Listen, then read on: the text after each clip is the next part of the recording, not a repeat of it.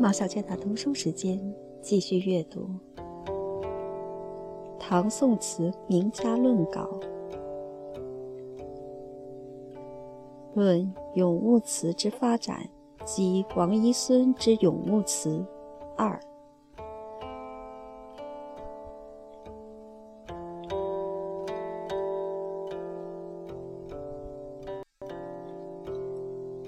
两宋咏物词之发展。一般而言，词在初起时，本来是属于与诗之性质并不同类的另一种文学体式。诗是以感悟言志为主的，所以物在诗中从一开始便占有一种较为更值得注意的地位。而词在初起时，则只是写给歌女们在酒宴前去歌唱的曲子，所以。唐五代的早期词作，往往都是直接去写美女和爱情，并不假借什么草木情鱼之物以为引发。而且词中之美女，既然本身就是歌宴酒席间有血有肉、有情有爱的女子，所以词中虽然多写美女，甚或后世的读者。还可以由美女而引发玉兔的联想，但在唐五代词中，真正以美女为一种物象或一种意象去写的作品则极少。如此说来，美女本身在词中既不被视为一种物，而另外也不需假借什么草木情鱼之物来作为感物言志的引发，所以。在早期词作中，真正咏物之作原是极少的。在《花间集》所收录的十八位作者五百首作品中，除了像杨柳枝等习惯上多用来咏柳的作品以外，大概只有牛桥的两首《梦江南》可以算是咏物之作。这两首词，前一首咏燕子。后一首咏鸳鸯，其做法都是前面大段写物，而最后却都归结到主观的抒情。前一首结句是“堪羡好姻缘”，表现了人对燕子之双飞的羡慕；后一首结句是“全胜薄情郎”，则表现了人因见到鸳鸯之双宿而引起了对薄情郎的怨思。像这种咏物之作，表面看来虽大段以物为主，但其实其所咏之物却只是引起内心某种情意的一个媒介。这种情况即使与诗歌中感物言志的写法极为相近，只不过是物所占的比例较大而已。所以，真正咏物之作，在唐五代的小词中，实在可以说极为罕见的。其后到了北宋之时，咏物词才逐渐得到发展，而其中对咏物词之发展最具影响力的两位作者，则一个自当是使词转向诗化的作者苏轼，另一位则是使词走向思索安排之途径的作者周邦彦。在苏轼以前的作者，一般咏物之词的数量都极少。即以著名的词人柳永而论，在他的二百多首作品中，真正称得上咏物的作品，实在不过只有题作《杏花》《海棠》《柳枝》的三首《木兰花》小令而已。可是，在苏轼的三百多首词中，则分明标题为咏物的作品，竟有将近三十首之多。这当然是一个极值得注意的现象。关于此一现象之形成的因素，则第一可以说是由于苏轼将词诗化了的结果，虽是本来并不具含咏物之性质的词体，也由于诗化而产生了咏物的作品。其次，则也因为在苏轼的周围，更曾经形成了一个如同建安时代的文学写作的集团，因此苏词中只有较多的咏物词的出现。便自然还有其社交性的因素。关于此点，我们只要一看苏词中之往往有次韵、贺韵之作，便可得到证明。何况在苏门交往的几位文士之间，还曾经有一些题目相同的咏物之作。即以咏茶而言，苏轼和黄庭坚就各有数首同样以茶为题的词作，而且其中一首还用的同是西江月的排调。苏词首句是“龙背今年绝品”，黄词首句是“龙背头刚春早”。另外，秦观也有一首题为茶词的作品，词调是《满庭芳》，一开端写的就是“雅宴飞觞，清潭灰尘，使君高会群贤，密云双凤，出破绿金团。”窗外炉烟四动，开平式，一品香泉。这次一首咏茶之词，其必然是写于饮茶之社交性的聚会可知。此外，如超不知，更不仅有许多咏物之作，而且多为贺韵、次韵之词。更且还在题目中往往写有像“扬州芍药会作”“秦宅坐海棠”及“博舍观梅”“博舍作西花”等叙述。然则当日苏轼左右之文士儿们，只往往聚会填词。且多以咏物为题的风气，也就可以想见了。这种社交性背景，当然是使得咏物之词逐渐加多起来的一项重要因素。至于以风格而论，则在此以苏轼为中心的文士集团之中，自然。仍以苏轼的咏物词之风格最为值得注意。本来我在前文论及咏物诗时，已曾谈到一般社交性的咏物之作，经常都是以铺陈描绘为主，有时也带有一些游戏浅玩的性质，却缺少作者真正感发的自我之面目。但苏轼却以其过人之才情。都能不落入一般铺叙之窠臼，写出了他自己的咏物，而不至于物的挥洒自如之风格。所以苏之《水龙吟》次韵张直幅杨花词才会被王国维在《人间词话》中加以赞美，认为东坡《水龙吟》咏杨花，鹤韵而似原唱；张直夫词原唱而似鹤韵。才之不可强也，如是。这主要就因为章节的原词只是紧贴着杨花之唯物去铺叙，而苏轼却能不至于物的去书写自己的感发和联想的缘故。而且苏轼的咏物词往往仍有感悟而言志抒情的做法，即如其《西江月》“玉骨那愁张物，及南乡子”。寒雀满书篱，二首咏梅的词；菩萨们画檐初挂弯弯月之咏新月的词；虞美人定长贺劳今何在之咏琵琶的词等作品，就都于咏物之中表现有作者自己情意的感发。不过，值得注意的则是，苏轼咏物词中的情意。大多都是属于直接的感发，而并不是以隐语安排的寓托。其比较近于以隐语为寓托的一首，可能要算是那一首曾引起不少后人议论的《不算子·缺月挂书童》用孤鸿的词。本文在此对此词虽不暇细论，但此词却当为由寓托之作，则殆无可疑。不过，值得注意的乃是这首词的命题，原来并不是咏孤鸿，而是黄州定慧院寓居作。这就可以见出咏物之词虽然有以隐语为寓托的可能性，但在苏轼写咏物词时，却还未曾形成借咏物以隐语为寓托的写作习惯，所以他的《不算子》一词并未以咏物为题，这是颇可玩味的一件事。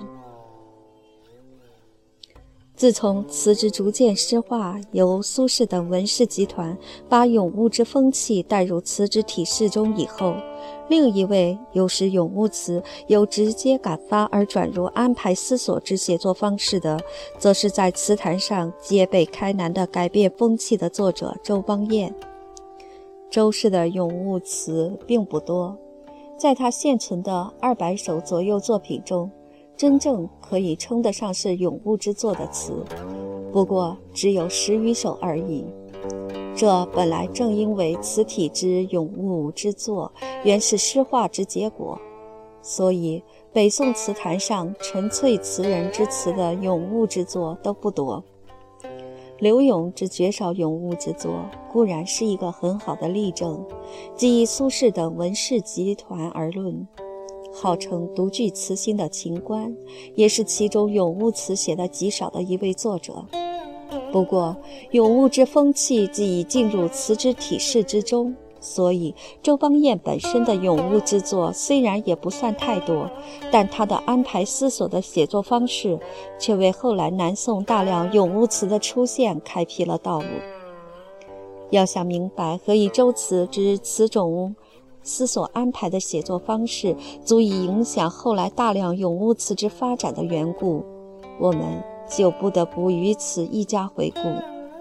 因为，如我在前文所言，在中国文学发展的历史中，最早的专以写物为主的文学作品，并不是感悟言志的诗歌，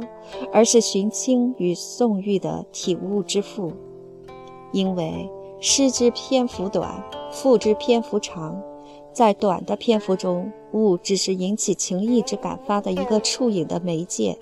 但在长的篇幅中，则对于物的铺陈续写，自然便占了很大的比重。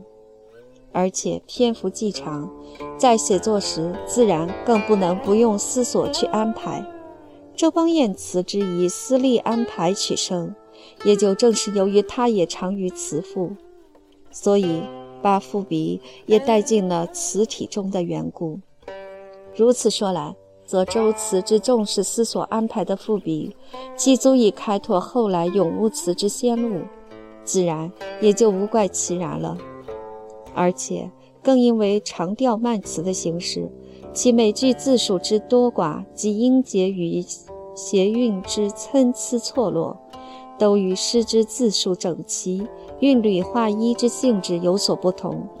所以周邦彦的长调咏物词，乃不仅以其思索安排之写作方式开了南宋咏物词之先声，而且其长调慢词之布局章法，也使得所咏之物与诗人之情意，呈现了一种诗所不能传达的更为繁复曲折的关系。以下我们就将对周邦彦之咏物词的性质略加介绍。周氏词集中本来也有一些短小的咏物的令词，不过此类作品大多也只不过是感悟言情而已，与其他人写的这一类咏物小词并没有很大的不同，可以姑置不论。至于周氏的长调咏物之作，如其六丑、蔷薇邂逅作、毛本。歌选正教本题为《落花》，花瓣梅花及大蒲春雨，这些长调的咏物词，才是真能表现出周邦彦之特色的作品。本来我以前在《论周邦彦词》一文中，已曾提到过周词的几点特色，其一就是以赋笔为词所表现的安排勾勒的思虑。其二，则是在章法方面表现的错落繁复的结构；其三，则是在内容方面所表现的言外即开的微意。这些特色表现于他的长调的咏物的作品中，于是就使得他所续写的物与他所蕴含的情意形成了一种极复杂的关系。既不是一般感悟言情的由物到情的直接的过渡，也不是单纯写物全无情意的堆砌铺陈，又不是完全借物言志的隐语托喻，而是一种时而写物，时而言情，物中有情，情中有物。时间与空间及内心与外物都可以交错映衬之复杂的结合。本文因篇幅限制，不能举例做详细之说明，但只要一看过去词评家对周氏这些词的评说，也就可以略见其一般了。即如周氏的六丑蔷薇邂逅作《正单一嗜酒》一首，程廷卓《白羽斋词话》卷二评此词即曾云：“满纸是积愁抑郁，且有许多不敢说出，言中有物，吞吐尽致。”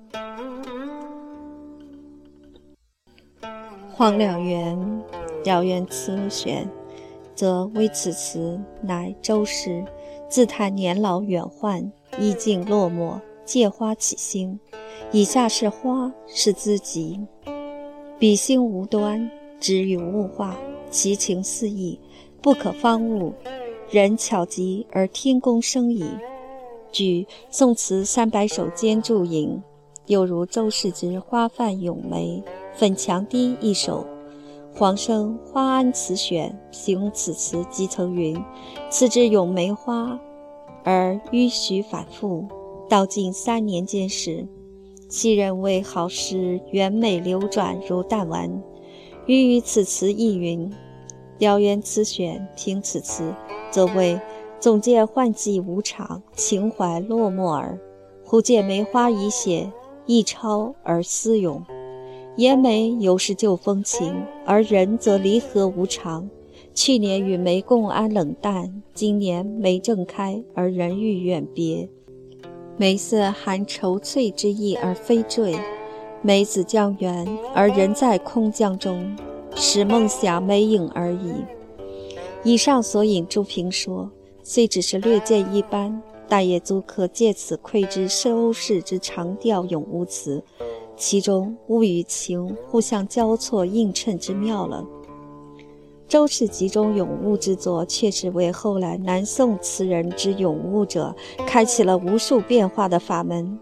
而这种种变化之妙，当然都与词中长调之错综变化的形式有密切的关系。所以，周邦彦之咏物词数量虽不是很多，但其特色则即可注意。如果说苏轼是由于诗画而把诗歌中咏物之风气带进词中的一位作者，那么周邦彦则应是使咏物词脱离诗画而真正达到词化的一位作者。至于周邦彦以后的南宋词人，则就其咏物词之成就与风格言之，重要之作者大约可分为以下几种类型。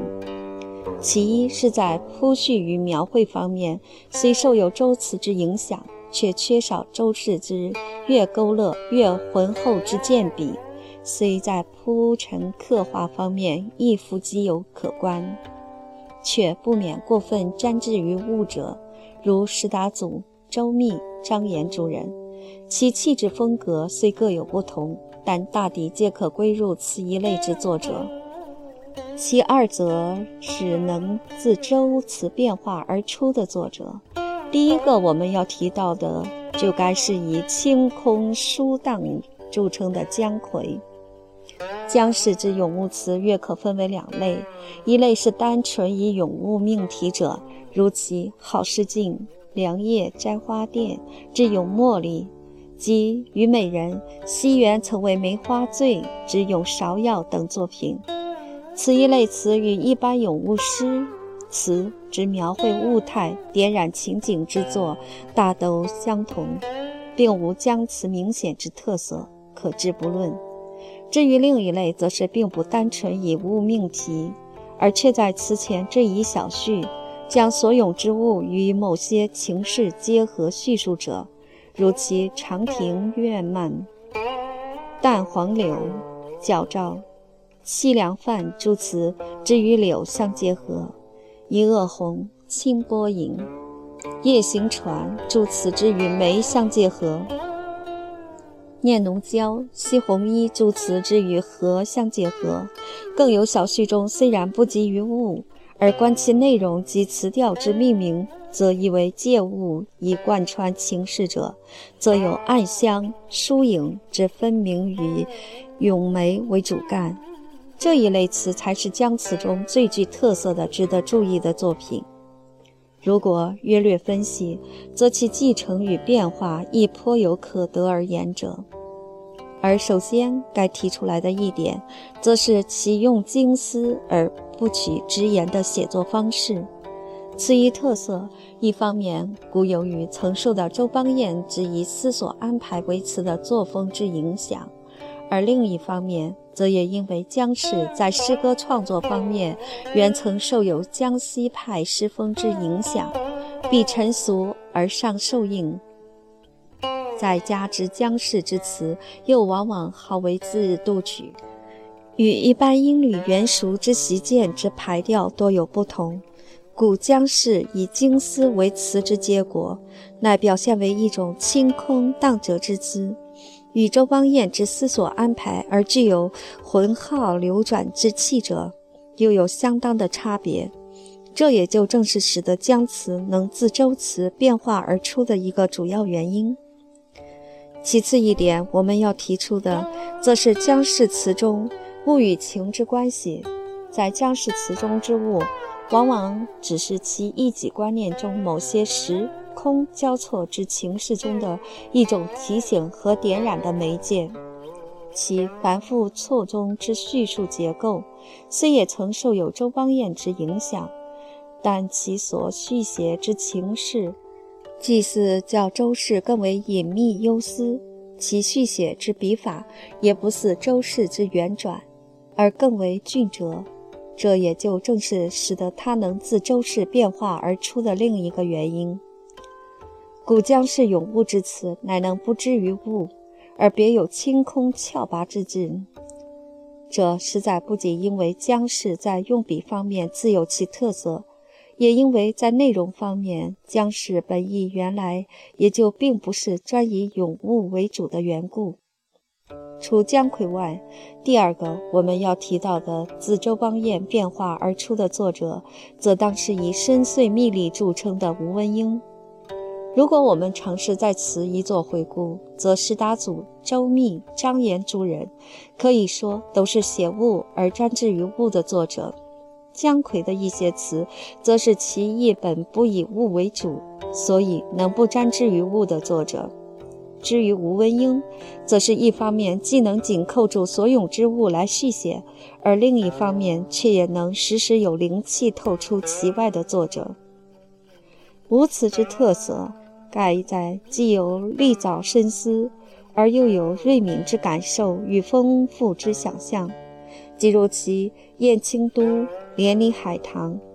是其铺陈细密，虽有得于周邦彦，然其浓丽中之空灵，沉实中之飞舞，则非周词之所有。论吴文英词，其所以然者，盖在于自周邦彦以下。南宋词人之写咏物之作者，大都全以思之安排为主，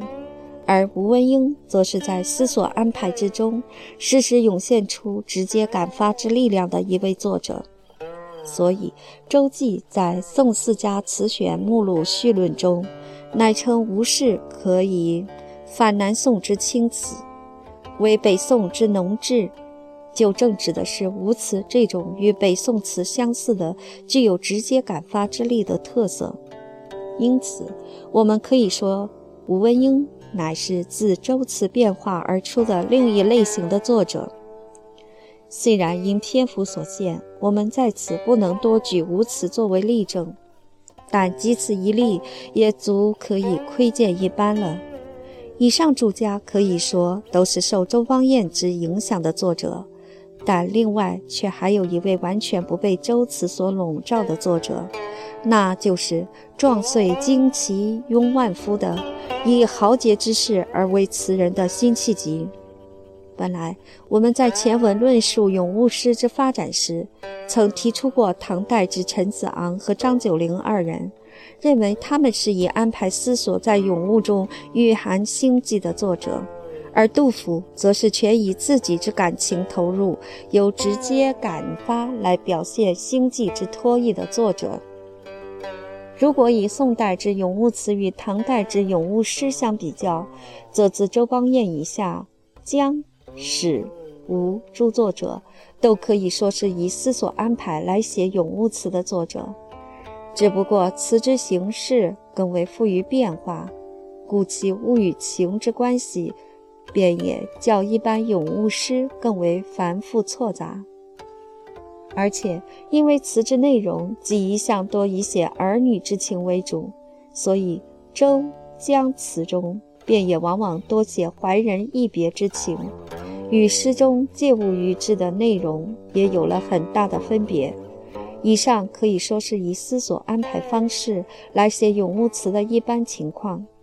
至于如唐诗中之杜甫，只能全以感情投入，以直接感发在咏物之作中表现自己之情怀志意者，则南宋词人中实在当以辛弃疾这位豪杰词人为代表。虽然因为诗与词之形式既有所不同，杜甫与辛弃疾之才气性情也有所不同，所以杜诗与新词在内容及风格方面都有许多差别。但其不以安排思索取胜，而全以直接感发取胜的一点，则是相同的。像这一类作品，故全为作者之性情惊爆以及平生遭际之自然流露，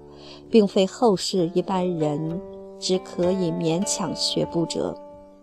若就宋词发展言之，则南宋大多数咏物词之描绘安排，故皆可谓其出于周邦彦。唯有辛弃疾之独具个人性情面目之作，可以说是属于北宋另一位天才作家苏轼的同类。但苏辛之关系却绝不属于继承模仿的发展，而是各具开创之才情，所以才能够各自有臻于不同之极致的成就。以上我们可以说是简单介绍了两宋咏物词之发展，在作者与作者相互继承与开创间的一般情况。除此以外，关于南宋之咏物词，还有两点也应略为述及：一则为当时使咏物词盛行之社会背景；再则为咏物词中用典之风气。现在先就第一点略加介绍。原来在南宋之时，吟词结社之风即极为盛行，而且偏安祭酒，士大夫大多养成了奢靡的风气。先就吟诗结社而言，即如史达祖词中就曾多次提到社友，并曾有爱酒能诗之社之言，见其《点绛唇》《山月随人》《龙吟曲》《道人乐不单衣》及《贺新郎同住西山下》。诸词，而且除去私人的结社吟词之外，还有一些盛大的公众的诗酒之社，即如吴自牧之《孟良录》卷十九，记南宋临安的集会结社之盛。在其社会一则之下，即曾载云：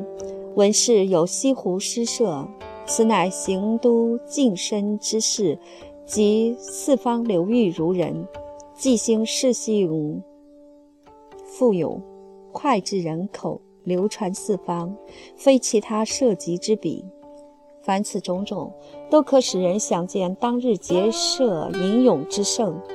至于南宋士大夫之奢靡，则周密之《祁东野语》卷二十有《张公甫豪侈》一则，曾载云：“张自公甫好乐斋。”寻忠烈王诸孙，能诗一时名士大夫，莫不交游。其原持生继服玩之，力甲天下。以下又叙述一次牡丹会中之种种排场，为歌者、乐者凡十亿，无虑数百十人，皆歌前辈牡丹名词又久。客皆恍然如仙游，其豪侈可以想见。姜夔与张咨及其弟建、平府交谊甚笃，周密，其中也与卷十二有江尧章自叙一则，为江氏自云：旧所依傍，唯有张兄平府，其人甚贤，十年相处，情甚骨肉。江词中有“莺声绕红楼”一首。提前小序为此词，即为其与张平甫携家祭关梅于孤山之西村之所作。当时并曾命国公吹笛，即皆以柳黄莺为衣，则当时咏物词之写作背景亦可概见。又如姜夔之《暗香》《疏影》二词，其词前小序亦曾为此二词原是他住在诗人范成大家中时，范氏受简所具，且真心生之所作。盖当时在南宋奢靡之风气下，一般贵士显宦之家，往往多养有一批才士为其门客，常为主人撰写一些作品以供吟赏。姜夔就曾先后为范成大及张建诸人之门客，吴文英亦曾游于吴乾及思荣王宇瑞之门。此盖以南宋一时之风气。我以前在一篇论吴文英的文字中已曾述及，自不再赘。见《嘉陵论词丛稿》中之“拆碎七宝楼台”一文。所以，南宋的敬上奢靡及淫词结社之风盛行的社会背景，自然也是使得咏物词盛行的重要因素。而像这一类属于社交性的咏物之词，在作者而言，既未必都有什么丰富深厚的感发，所以在写作时，除了对物态的刻画描写以外，便还需要引用一些材料以供铺陈。于是，前人的诗词和典故便成为了咏物词中常用的材料。即如史达祖《绮罗香》一词之《咏春雨》，其“蝶宿西园”二句，乃用李商隐细雨成咏之“稍稍落蝶粉，斑斑容艳泥”之诗句，“门掩梨花”一句。乃用白居易《长恨歌》之“梨花一枝春带雨”及李重元《忆王孙》词之“雨打梨花深闭门”之诗句及词句；见登深夜雨一句，乃用李商隐《夜雨寄北》之“何当共剪西窗烛，却话巴山夜雨时”之诗句。像这种用前人诗句及典故以为铺叙的写法。本来也始自周邦彦，不过南宋人用此种铺叙来写咏物词者，其成就与风格也颇有不同之层次。即如史达祖此词，只不过是贴切功利而已，此外却更无深意。至如姜夔之《疏影》一词之咏梅，其“昭君不惯胡沙远”之句，乃用王建塞上咏梅之“天山路边一株梅，年年”。花发黄云下，昭君已没汉时回。前后征人谁寄马？之诗句，犹记深宫旧事三句，乃用宋武帝女寿阳公主，人日卧寒章殿檐下，梅花落其额上，成无出花之故事。一方面既贴切于咏梅之内容，而另一方面则用昭君、胡沙、深宫等字样，遂更可以使读者生一层托玉之想，以为可以暗喻北宋之王徽钦二帝被掳，诸后妃相从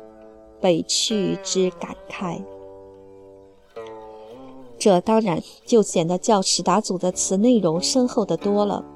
不过，姜氏还只不过是字面上有此点染暗示而已，并不与人直接之感发。至于像辛弃疾贺新郎